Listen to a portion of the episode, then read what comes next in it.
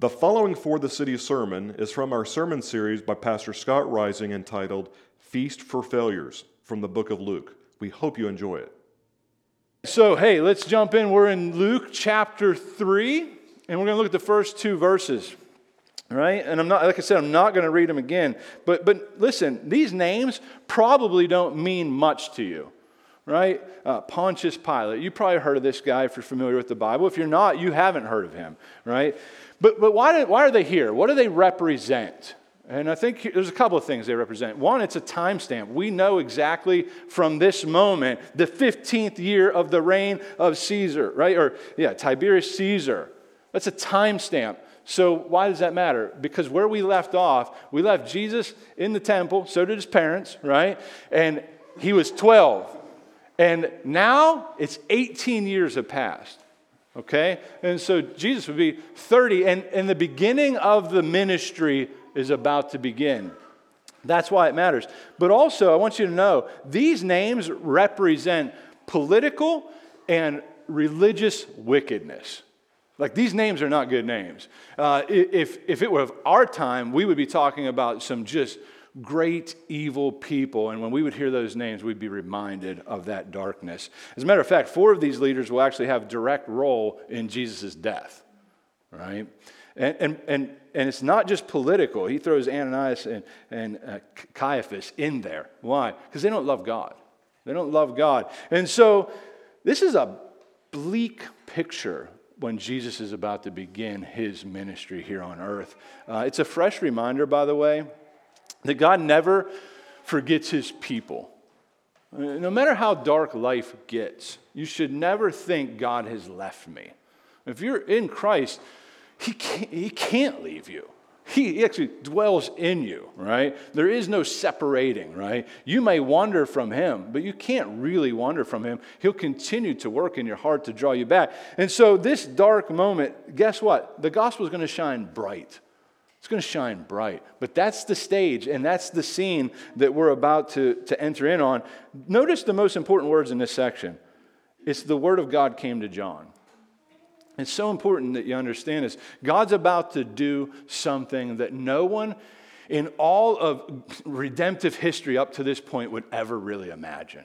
They had little pictures, they had little glimpses. They were trying to understand, but they didn't understand that Jesus, the King, the Messiah, the Christ, was coming to live the perfect life and to die the death. We say these words all the time. They thought King was coming to take over Rome and to reestablish Israel. But, but actually, God has something way greater than that, a greater freedom than what they were actually hoping.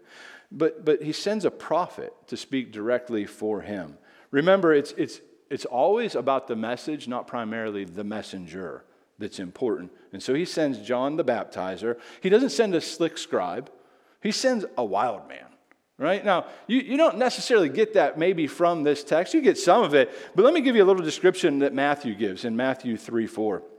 He says, Now John, he's talking to John the baptizer, wore a garment of camel's hair you know, somewhere right now there's a hipster probably wearing that, and it's pretty cool. But this was, this is, there's a reason he says camel hair. Why? Because it points back to the prophets of old.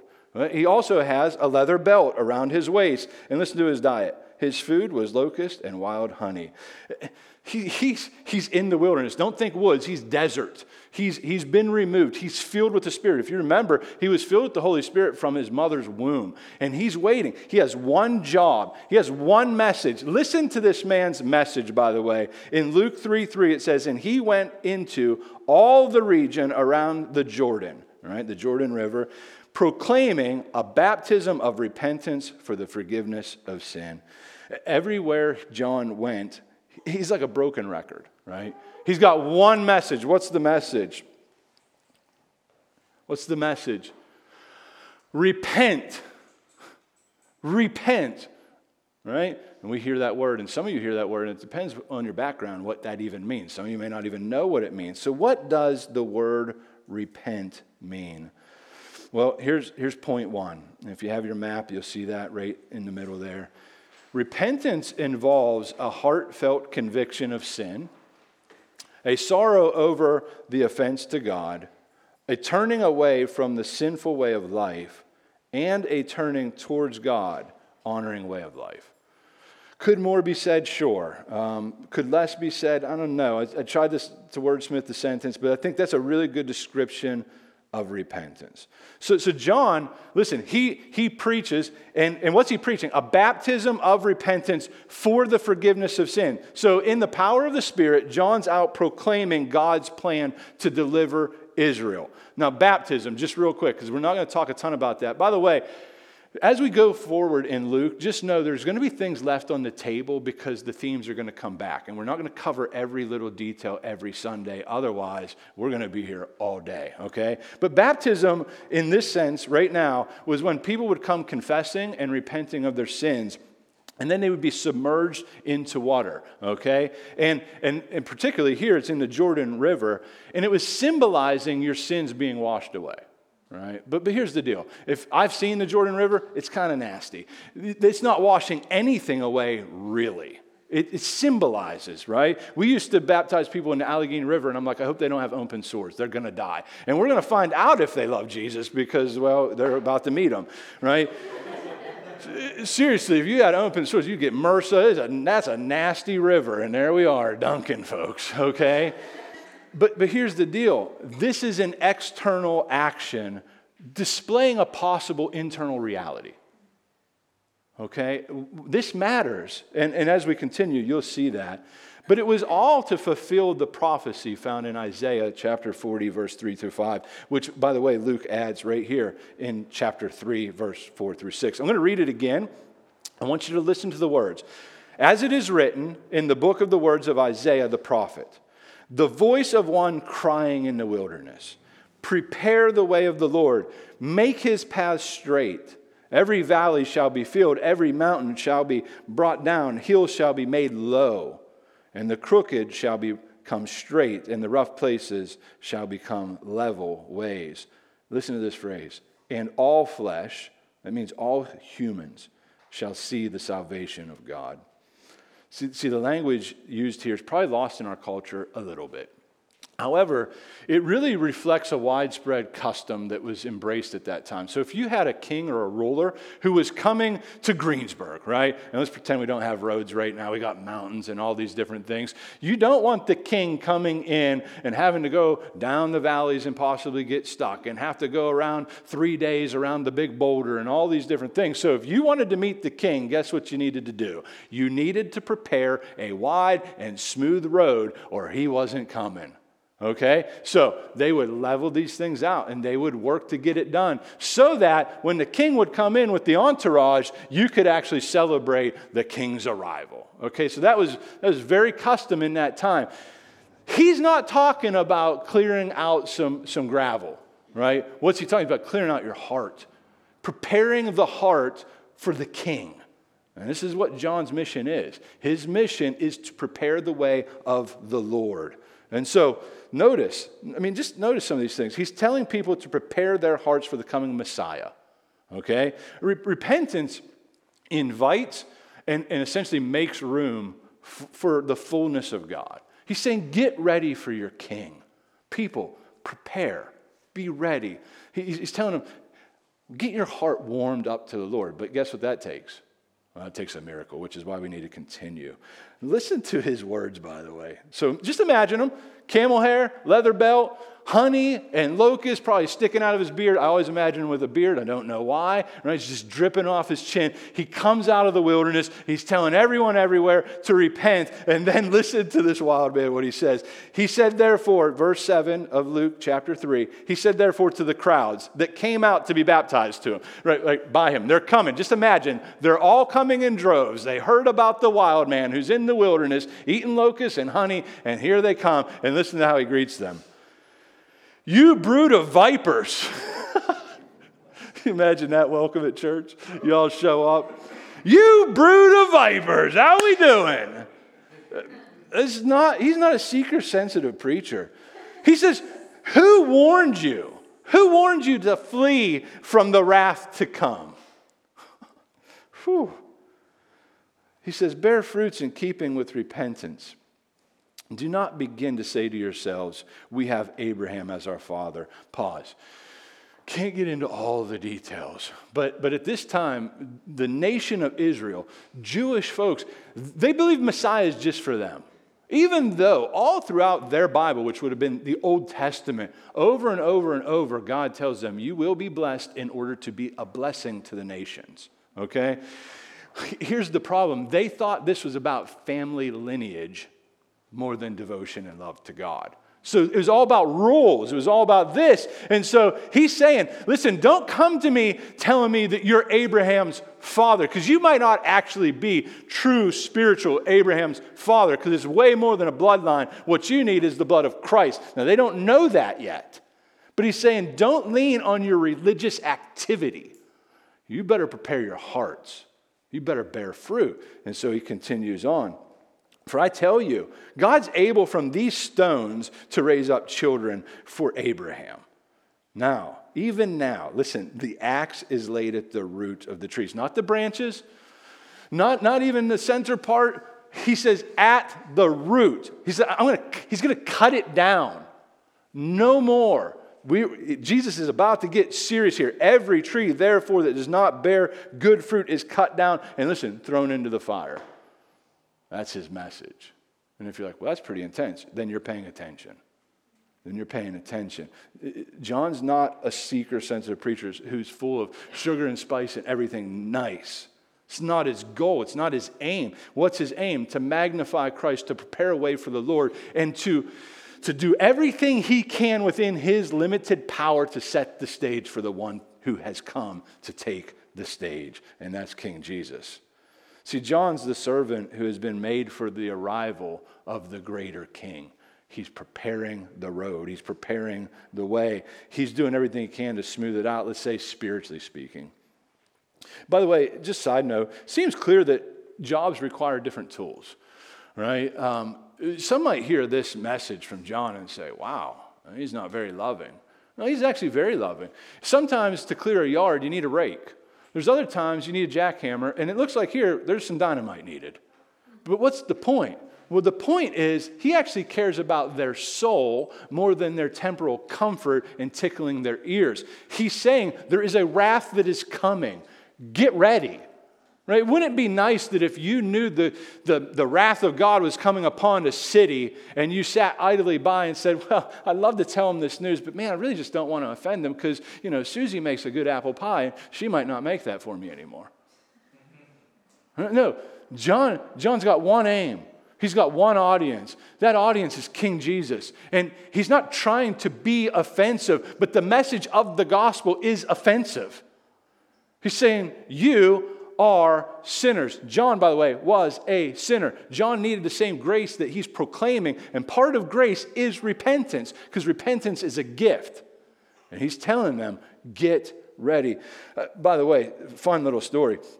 Uh, I knew a guy named Dr. Pober. And if any of you know him, well, then he was a wild man. He reminded me of John the Baptist. He's a Jewish fellow, too. Uh, he, he was a professor at IUP, but he was also a doctor, and he worked, uh, he basically owned a methadone clinic, okay? So his clientele was pretty interesting. But he also just did some general care within the little town of Shalakta. And my wife worked in an office that was connected to his office, not for him though. And I remember sitting there one night waiting for my wife to get done with work, and I hear him, and he's in his office, and there's very thin walls, and he says, I don't know what you want me to do. You're fat, you don't listen to me, you're going to die. I have no magic pill for you. If you don't listen to the instruction I have, you will die. I was like, oh, that's awkward, right? Because everybody was just was like, and we're in a different office. We're in a chiropractic office. It's like, he's wound up. I thought, man, that, that's tough love. That's tough love. I know Dr. Pober, and now he's, he's, he's dead now. But the man did love his clients. Was his methods a little unorthodox? For today's standards, for sure. But I don't know what happened with the fella or the lady that he was meeting with, but my guess is they felt the need to change some things if they wanted to leave or live, right? They definitely wanted to leave. Uh, Listen, in the same way, John is giving a grave warning to the sons of snake. That's what brood of vipers, sons of snake. Uh, that, that language wouldn't be lost on Jewish folks, man, especially when you think about Genesis 3. Um, he's saying you need a spiritual change because your daddy is the devil. And you act just like your daddy. You're a brood of vipers. You, you don't need to just clean it up. We're not talking about taking a dip in the Jordan River. You need to change. You need a heart transplant. And guess what? In one sense, they can't do it, which I'm getting ahead of myself. But, but here's what he's telling them they need to repent of their religion. which is really interesting to think about, by the way. Because most of the time when we think about repentance of sin, we always like think of, you know, punching poppies and, you know, abusing women and children and all these ooh, horrible sins. Hitler definitely needs to repent. He's saying they need to repent of their goodness. He, you need to repent of doing religious things thinking that you somehow are impressing God. And he's just like, oh, look at you keeping the Sabbath. Wow so impressed. Can't wait to bring you into this family. He's saying you need to repent of your religion. Do they need to repent of their irreligion? Absolutely. But he's saying, You sons of snakes, you're claiming to be Abraham's children. You're not acting like Abraham's children. Therefore, you need to repent. Oh, and, and, they hear it. Trust me, they're not excited for that message. And if they are, it's only because God's at work in their life. He's saying if you want to escape the coming wrath, then you need to bear fruit with repentance. By the way, does this mean that we need to do something in order to be saved? Answer? Good job. Good job. Some of you weren't real sure, and that's okay. Keep coming. No. No. There's nothing you can do. Gosh how people hate that message. Because they just want to do a little something. Can't Jesus do 99 and I do one? Nope. Nope, you can't do anything. You, according to the Bible, are spiritually dead. You, have you ever hung around dead people? Don't answer that, because if you do, we're going to call the cops. But if you did, you would know they don't do anything except bloat and stink. Uh, for real, and decay, right? That's you before the Lord. unless the Lord intervenes. What can you do? Nothing. You're helpless. You need the Lord to step in and intervene and make you alive, to cause your heart to love Him. Why? Because your heart doesn't love Him. Mine does. It has ever since I was a kid. Wrong. Wrong. You may not remember a time your heart didn't love Him, but there was a time you, little rebel, were rebelling against God, wanting nothing to do with Him or His ways, and if you don't remember it, well, then praise God for that wonderful testimony of God's grace coming to meet you when you were a young kid. Praise God. But you didn't do that. And you'd be foolish to think you did. What he's saying is you need to repent of trying to do things to make God love you because you can't. Okay, so he wants to make sure they understand that if their repentance, he, he's saying, there's a way to do religious things that are fake. That's why he says bear fruit. Okay? We don't bear fruit in order to be saved. Fruit is, is a proof of salvation, right? And it really matters. He's saying if you're fruitless, you said you've been children of Abraham for 80 years, 60 years, 50 years, and your life doesn't show love for God and love for other people, it's fake. It's fake fruit. You ever go to a, uh, you know, a furniture store and they got the, they, they try to make the scene, set the scenes. They got the little bowl and they got the fake fruit, it, but it looks pretty real. Some of this stuff's amazing. I almost bit a fake fruit one day when I was buying a couch because I thought it was a real apple. It wasn't real, but it really looked real. Okay? That's, he's saying that's religion in front of God. It's plastic. It's not real. It's not genuine. It's nothing sweet about it. It's fake. It's fake. Okay? Why does this matter? Because that won't save you. What the Jews were attempting to do, and what some of you probably attempt to do, is what's called outside in religion. I got to clean myself up. I got to do things in order to make God love me. Wrong. That's fake. It's not real. It will not save you to do that. You may look real, just like that apple on that table looked real to me. You might fool lots of people, but you do not fool God. You do not fool God with your church attendance, even with your Bible reading plans, and you're reading the Bible frontwards and backwards every year, and you get all the badges, and everyone says, Wow, he's so smart. Intellect does not save you. It doesn't save you. It does, you're saved by grace alone, through faith alone, in Christ alone, period. Okay, so what is fake repentance? Good question. Point two.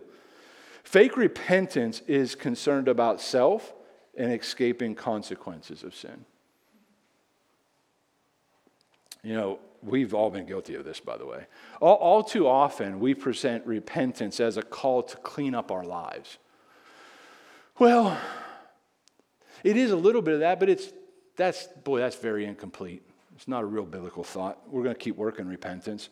You know, we, we, we do good to make up for the bad. That's, that's not a biblical concept. Uh, that's karma. That's all sorts of things. We try to even the scale, right? I mean, I've been a, I've been a pretty good person most of my life, right? I mean, I've tried to do my best. None of that works. And, and you want to know what that sounds like within a home most often? I'll tell you. Okay, so I'm, you might say things like, I'm, I'm not going to blow up at my kids anymore, I promise, right? I, I'm not going to look at porn ever again, I promise. I'm never going to cheat on my hours at work again, I promise. I'm going to stop talking poorly about my neighbor behind their back, I promise. N- none of that is repentance. It's not repentance at all. That kind of repentance is so dangerous, by the way. By the way, when I say repentance there, I should say fake repentance is so dangerous. And by the way, so many churches are filled with people like that. So many. They have, they have no desire towards the things of God. But boy, do they look prim and proper. So do Mormons. I don't say that to be ignorant. I've met some Mormons, and they're outdoing me in like exterior behavior. They're like rocking it. I'm like, man, that's pretty amazing. Are they saved? No. They're not. Do they love God? No. Do they have the Holy Spirit dwelling in them? Let's say as a whole, no. They don't. They don't. But their behavior looks pretty good, which is why repentance is so much more than that. So much more. It might not be less than that, but it's definitely more than that. What might it look like to be a nominal Christian doing fake repentance? Well, let, let me give you some ideas of what that might look like. I'm excited about heaven, but really bored by Christians and the church and the things of God. Right? That might, that might hurt. Okay. Thinks heaven will be great whether Jesus is there or not, because at least I get to go see Fluffy and Grandma. Maybe. Jesus is my homeboy, but I didn't sign up for the rest of this stuff, you know, obedience, discipleship, serving, suffering. Mm, no thanks. Can't tell the difference of obedience motivated by love or seeking to gain love. You get the man, get that. Get that. Some people say, "Oh, God, to clean myself up so God will love me." You, you don't understand repentance if that's where you're at. It's okay to be there, but you need to have your mind changed. You need to think about what's being said there. Is bothered by other people's sin more than their own. It's always walking around pointing out everybody else's faults instead of your own hypocrisy and self righteousness. I got an idea. Look in the Bible, and that'd be a good mirror for your own soul and say, Yeah, I definitely don't love the Lord or other people near as much as I love me. Right? Okay, you need to repent holds grace cheap and their own comfort very costly. This is all signs of fake repentance. Repentance that transforms nothing, listen, is worth nothing because it is nothing. Oh, that seems heavy. Good. Because repentance isn't primarily a feeling. It's not even an intellectual thought. It's not even behavioral modification although it might include all of those. And, and here's why it's the problem because you can clean up your behavior in one area and still not love God. You might never yell at your kids again. Good job. I think that's a good thing. But it doesn't mean you've repented because the heart's still the problem. Think about dandelions, right? Who likes dandelions? If my okay, good. My wife, she's like, why do they call them a weed? It looks like such like a flower. They're so pretty, right? If they were a flower, everybody would be trying to grow them and it wouldn't work. But here's the deal: if you don't like dandelions, like all my neighbors where I used to live, they hated dandelions. I made up for it though, because I would not pay to get my yard sprayed with chemicals, and they wanted to. But anyway, that's side note. They hated dandelions, so they got their yards treated. I never did. Because it was a waste of money for me. And so what I would do is I would mow. And when I was done mowing, guess what? I had no dandelions that were visible. And they were like, man, his yard looks pretty nice today. But guess what? Tomorrow came. Sometimes not even tomorrow, the afternoon. And there they are, these little golden balls in my yard. And, and they're shining through again. That's what it looks like to live a life of fake repentance. Your yard looks clean for a minute, but you didn't get to the root and so the problem's still there. And it might not come out on your kids, but it's going to come out on someone because the fundamental problem is still there. You did not get to it. That's fake repentance. Religion's all about me, not all about Jesus. And that's the problem. That's the problem. And this world has enough of that. God, may we not be a people like that. And we need much help for that. Well, keep going. John's spirit filled preaching has certainly put some fear into the hearts of his listeners. Let's pick it back up in verse 10 and look at verse 10 through 14 of Luke 3. And the crowds asked him, Remember Acts laid at the root? Pretty heavy stuff.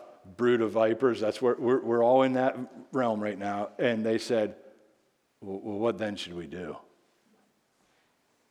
Preacher man, honey dripping off your beard, locusts sticking out your teeth. What do we do? And he answered them. He, he says this to the crowds. He said, Whoever has two tunics, think long underwear, uh, is to share with him who has none. Whoever has food is to do likewise. Tax collectors also came to be baptized by him. He said, Teacher, what, what shall we do? And he said to them, Collect no more than you're authorized to do soldiers, probably better word there would be actually police officer for our culture. Okay? Police officers sh- show up and say, What should we do? And he said to them, Do not extort money from anyone by threats or false accusations and be content with your wages. Don't be beating up all the drug addicts and taking half the money and just turning in half the bust.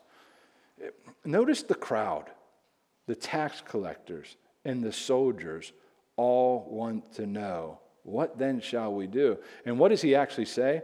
Well, he gives different answers, but the answer is repent. Because that's all picture of what repentance would look like. See, so point three real repentance is not about a change in behavior. Instead, it's about a change in relationship that leads to transformed behavior. See what I mean? Like, if I just finish the sentence, repentance, it, real repentance is not about change of behavior, period, that'd be a terrible sentence and it wouldn't teach what the Bible teaches. It's, it's, so important that we understand, though, what needs to happen is a change in relationship between me and God, and that's what brings forth changed behavior. Because that's what it means to be born again. I go from an enemy of God to a child of God, and now I want to look like my Father in heaven. Who did that? He did that. That's a miracle of grace, right? So, so repentance, repenting means essentially exchanging idols for God.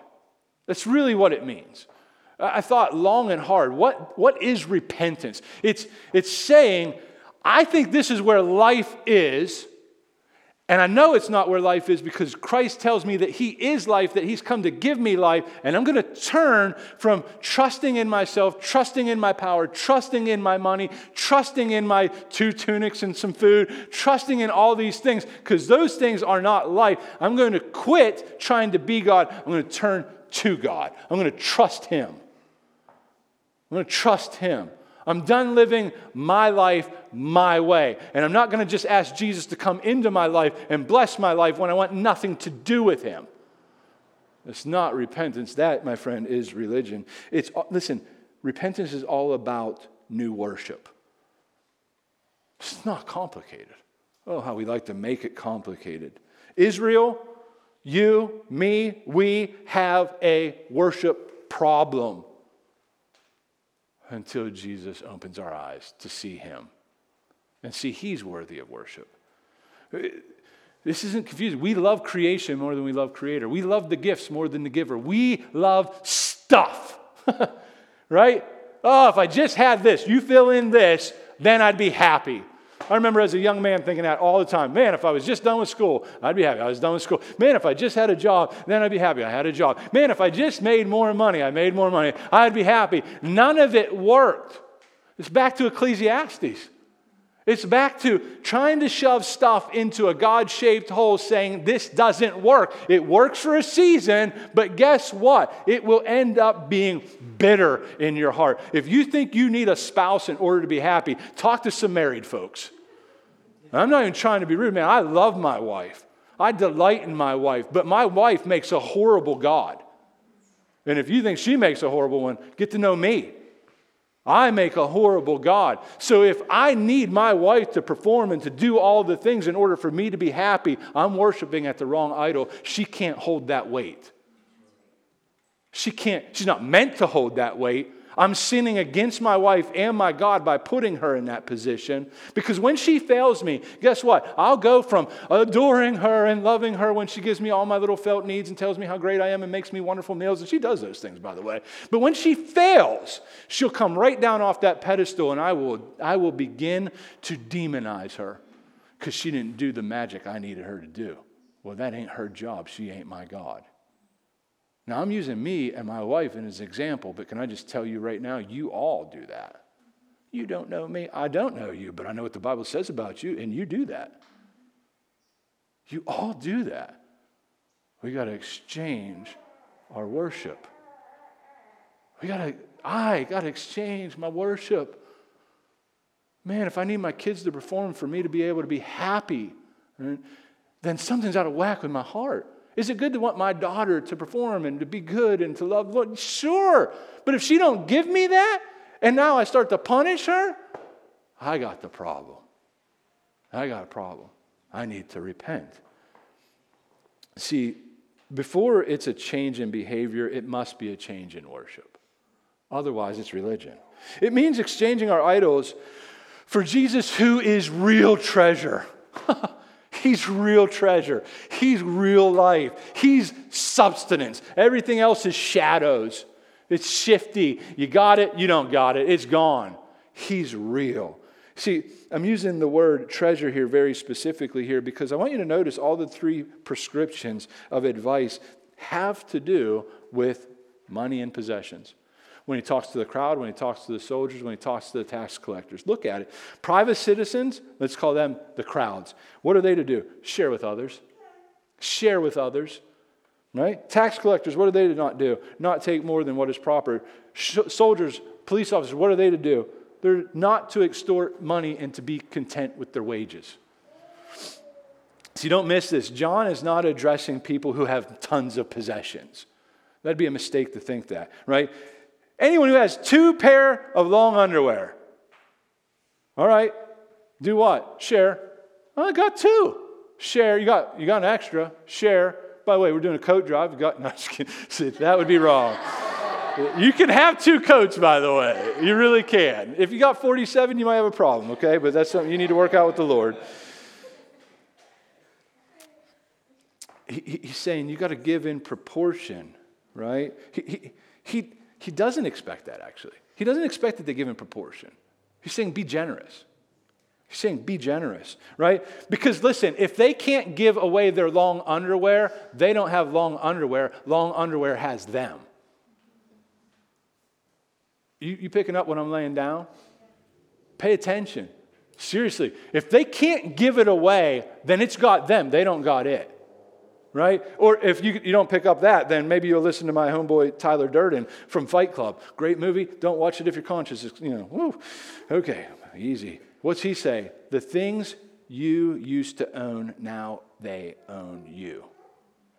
Oh man, does that preach in a world of consumerism in America? Right? Yeah, our heart loves these things. Our heart loves these things. By the way, if you will humble yourself, by God's grace and ask the Holy Spirit to reveal to you the things of this world that you love in disproportion to the love of Christ throughout the Gospel of Luke, He will be kind to answer that prayer. I believe that. I believe that. He will clear the stage. And is it sometimes uncomfortable? It's always uncomfortable. It's always uncomfortable. Is it good? It's always good. It's always good. So, question, just real briefly are you generous with your possessions? That's a question you should ask. Are you willing to share your home? Are you willing to share your cars? Thank you, Levi and Bridget, always giving me a car when I need one, when I had one. Uh, and other people did too. Um, are, are you willing to share your clothing? Most people don't want your clothing because we just have so much of it. We, we have closets full of it, we have bins full of it. We won't wear it ever again, and it sits in our basement and rots. Are you willing to share your food with other people? And are you willing to do it joyfully? I think that matters. See, because otherwise it's just it's just it's just religion again. Well, I'm going to give away my clothes today. If it isn't from a heart of loving God and Him convicting you that, yeah, I have too many things and I want to be generous with it, you're just doing things again to get love and you still don't understand the gospel. You still don't understand. So, so here's the deal listen, are you generous with your possessions? Is the question. Do you regularly and sacrificially give to the work of the Lord? Oh, I knew it we're a year in finally here comes the money pitch right? I, I, I just know I, I was you. I sat in church and thought the same things many times. Here it is.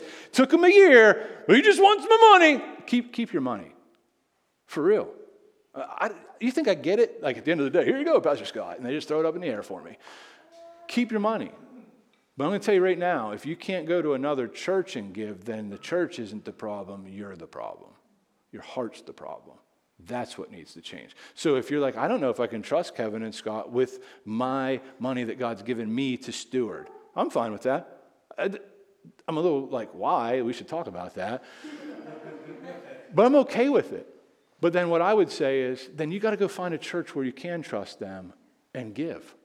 Why? For your heart. For your heart. I, I will, trust me, we're coming back to this. Why? Because you're going to talk about money? No, because Jesus is going to talk a lot about money.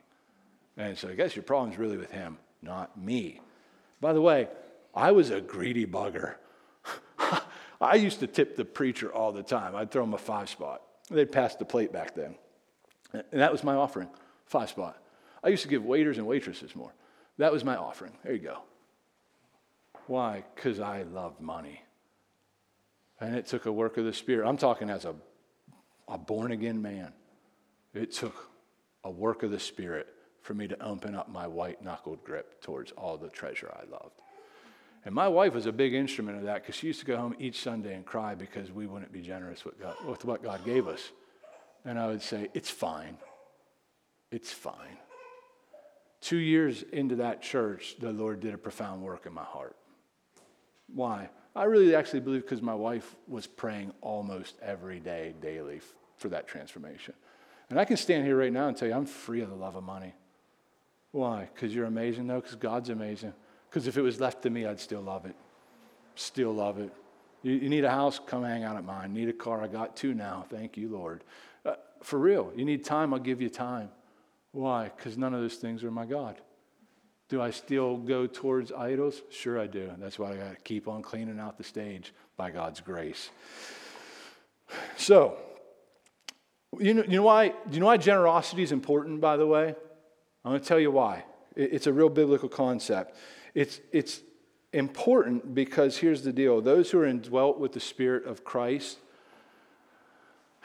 are generous because the gospel is all about generosity. It's all about generosity. Jesus gave himself for us on the cross to save us. Why? Because he owed us? He didn't owe us anything. It's all just a gift of grace, and he willingly, sacrificially gave himself. Well, guess what? Those who are filled with the Spirit of Christ, guess what they ought to be willing to do? Willing to lay down their lives in glad submission and sacrifice to King Jesus. Why? So he'll love you? No, because he does. Boy, and if you get the difference there, man, you've just understood the gospel in a very profound way.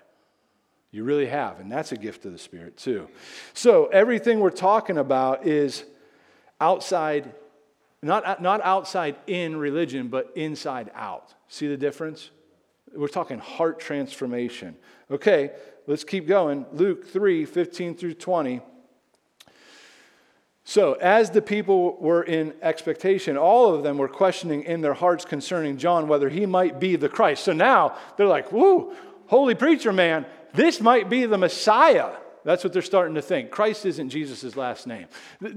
Messiah, King, John might be him. And notice what John answered them all, saying, I baptize you with water, but he, meaning Jesus, who is mightier than I, is coming. He is coming. The strap of whose sandal I am not worthy to untie. Whew, man, this is a great picture of a repentant person.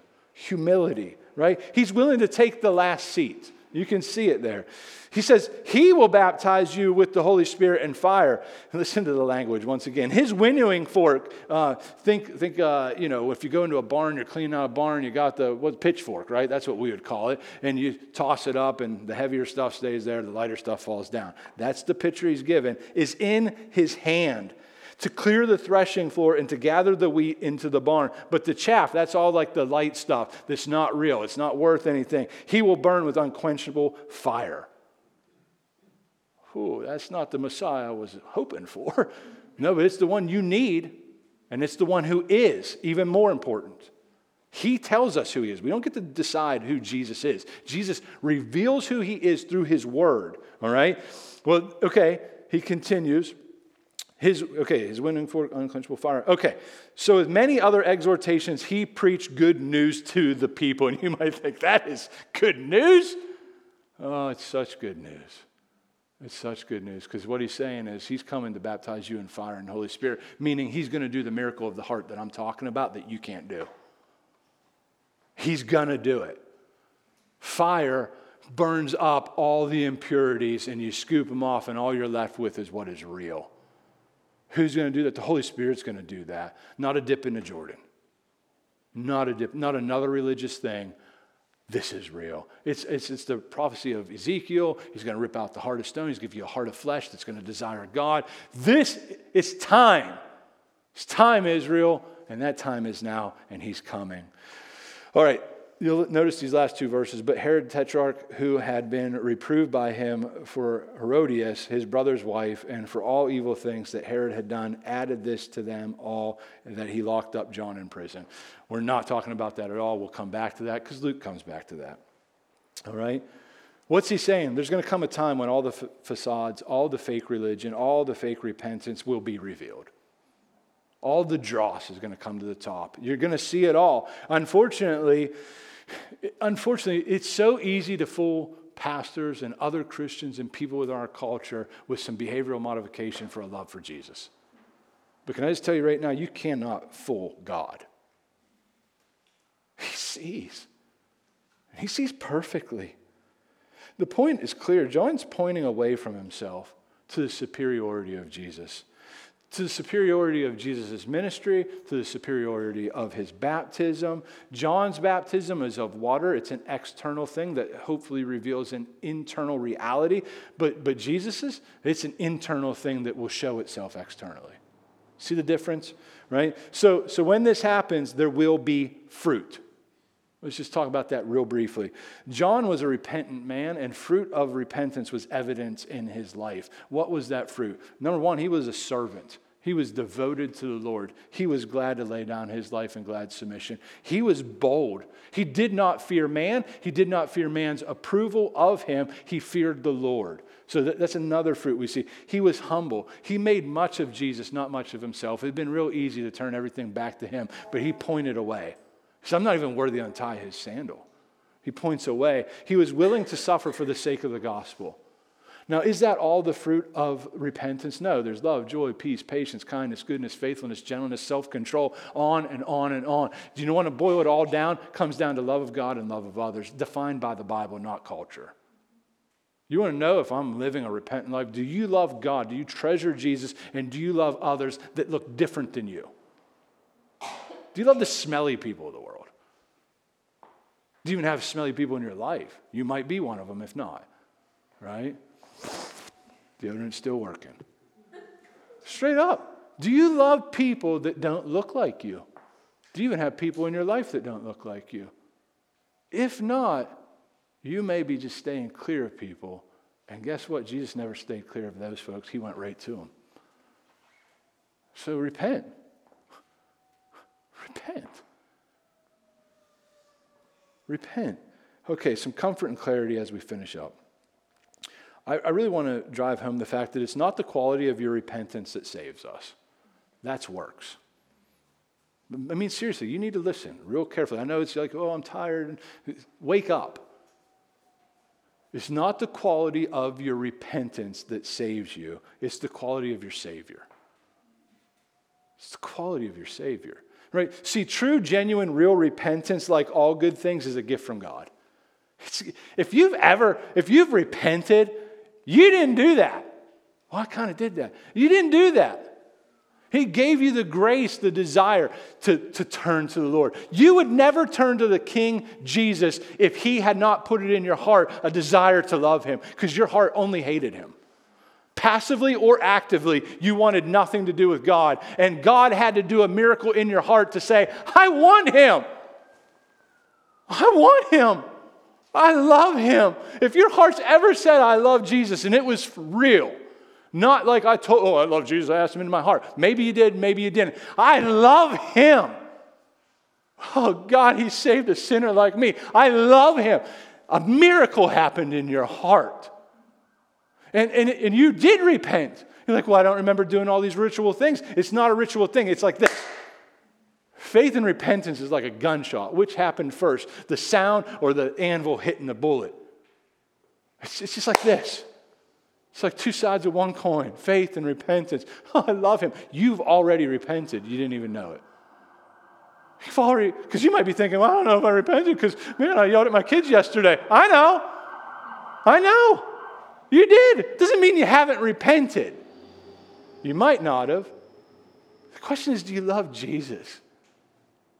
Do you love Jesus? And if you have, man, you will turn from those things. Why? Because love is what draws repentance out.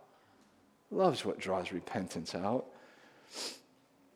See, we're not saved because we have a perfect repentance, but because we are weak, needy, and helpless.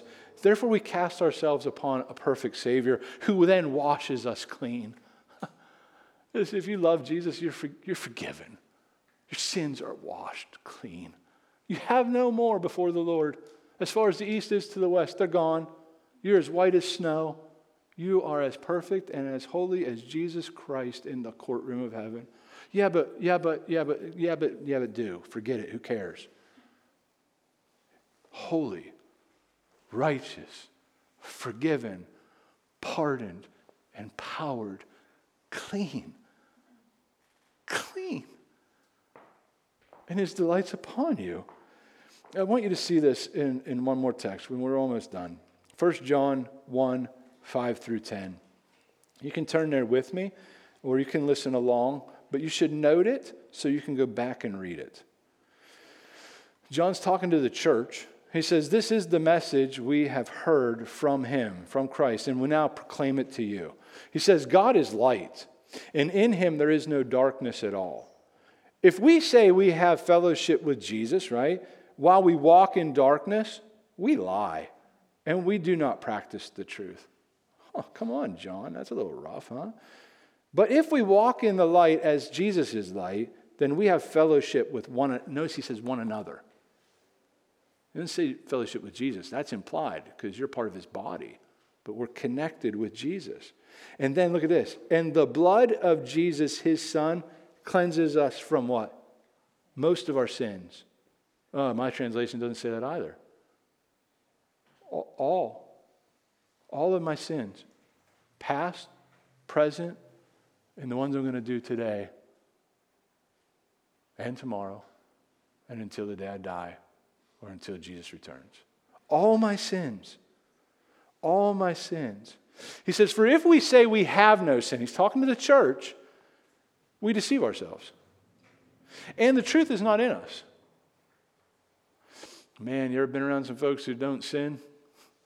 Me neither. But I've been around some who think they don't. But boy, they're fun. If we confess our sins, He, notice this, do not miss this part. He, Jesus, is faithful and just. It's a picture of the cross. He's faithful and just to forgive our sins and to cleanse us from all unrighteousness. If we say we have not sinned, we make Jesus a liar and his word is not in us. See, the worst thing about religion is you have to pretend that you've arrived. Look at me. You haven't arrived. But guess what? In the courtroom of heaven, you've arrived. So now work out that as you continue to walk with God. See, real repentance comes not simply by understanding the grossness of sin, but it comes from understanding the greatness of Jesus Christ in the gospel. That's real repentance because it's a change in relationship, right? In other words, the more we see the beauty of Jesus Christ and the gospel, the more we will see sin as something to weep over, weep over, not celebrate in, not be like, hey, all my sins are forgiven. If you think like that, you either are not saved or you do not understand the grace of God. I don't know which one. Because here, repentance is less about feeling bad over behavior and more about feeling awe and delight towards Jesus. And the more I look at Jesus, the more I see I don't measure up. Thankfully, Jesus measured up for me. Oh, I love him.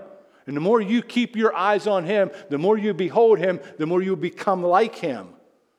Don't make repentance another religious thing. So let's get real right now. Let's land the plane. The more glimpses we see of Jesus, the more we realize we are not as loving towards God or others as we say we think we are. And instead of being crushed by our failures to measure up, to love, and to do all these things, we look to the one who was crushed in our place. Quit looking at what you do.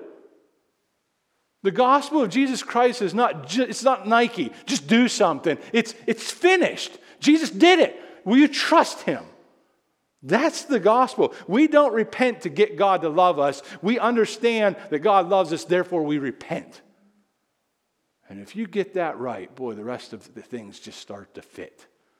But if you get that wrong, you will be the most prideful or despairing person anyone's ever come in contact with. So, Pay attention to these last words, and then I'm going to pray and we're going to continue on. The power of the gospel comes in two waves.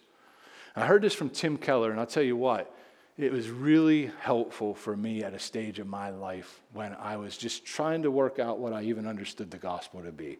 He said, The gospel comes in two ways. I am more sinful and flawed than I ever dared to believe. Have you ever felt that? I hope. I hope. But then quickly, here's what follows. You ready? I am more accepted and loved than I ever dared to believe. Oh, for every time you look at your shortcomings and your sin, you better look 10 times to the one who's washed them all away. Listen, he loves you. Ready? Not because you're lovable. Not because you're lovable. His grace makes you lovable. He loved you while you were a weak, ungodly sinner. Christ died for us. What did we offer? Really nothing except the need to be saved. Just we just were needy. And guess what? He met all your needs. The question becomes then, will you trust him? It is the kindness of God that leads people to repentance. It's that good news that then transforms us to be more like Christ. And if you're like, man, I don't know if I picked that all up, keep coming because, man, this sermon is going to get preached over and over throughout Luke. Because guess what Jesus is going to continue to do? Pull back the curtain and show you examples after examples of what that looks like. Okay? Let's pray. Father, thank you for the gift of your Son. Lord, we thank you for Jesus who came and lived the perfect life we could never live who, who willingly went to the cross, stretched out his arms in a great act of love for his Father and love for those who would trust and believe in him, and willingly drank the wrath of God down to the last drop so that we would not have to, but we could just drink from the fountain of grace and be forgiven of all of our sins, past, present, and future. Lord, thank you for, for the magnificent love that you have displayed in the cross of Jesus Christ.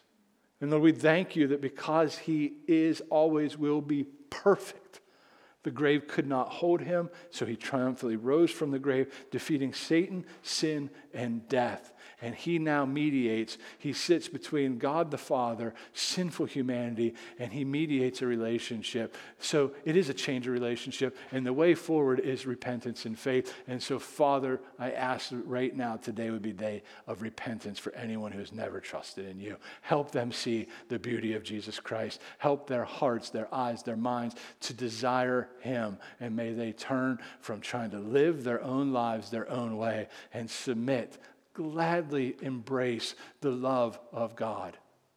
Have a change of relationship that will lead to a change of heart, that will lead to a change of behavior. But it's not that, it's first and foremost everything you've done for us.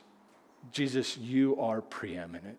We thank you, we love you, we praise you, and we ask that you would magnify yourself in and through us for your glory and that you'd be more famous in Greensburg each day as we seek to honor you.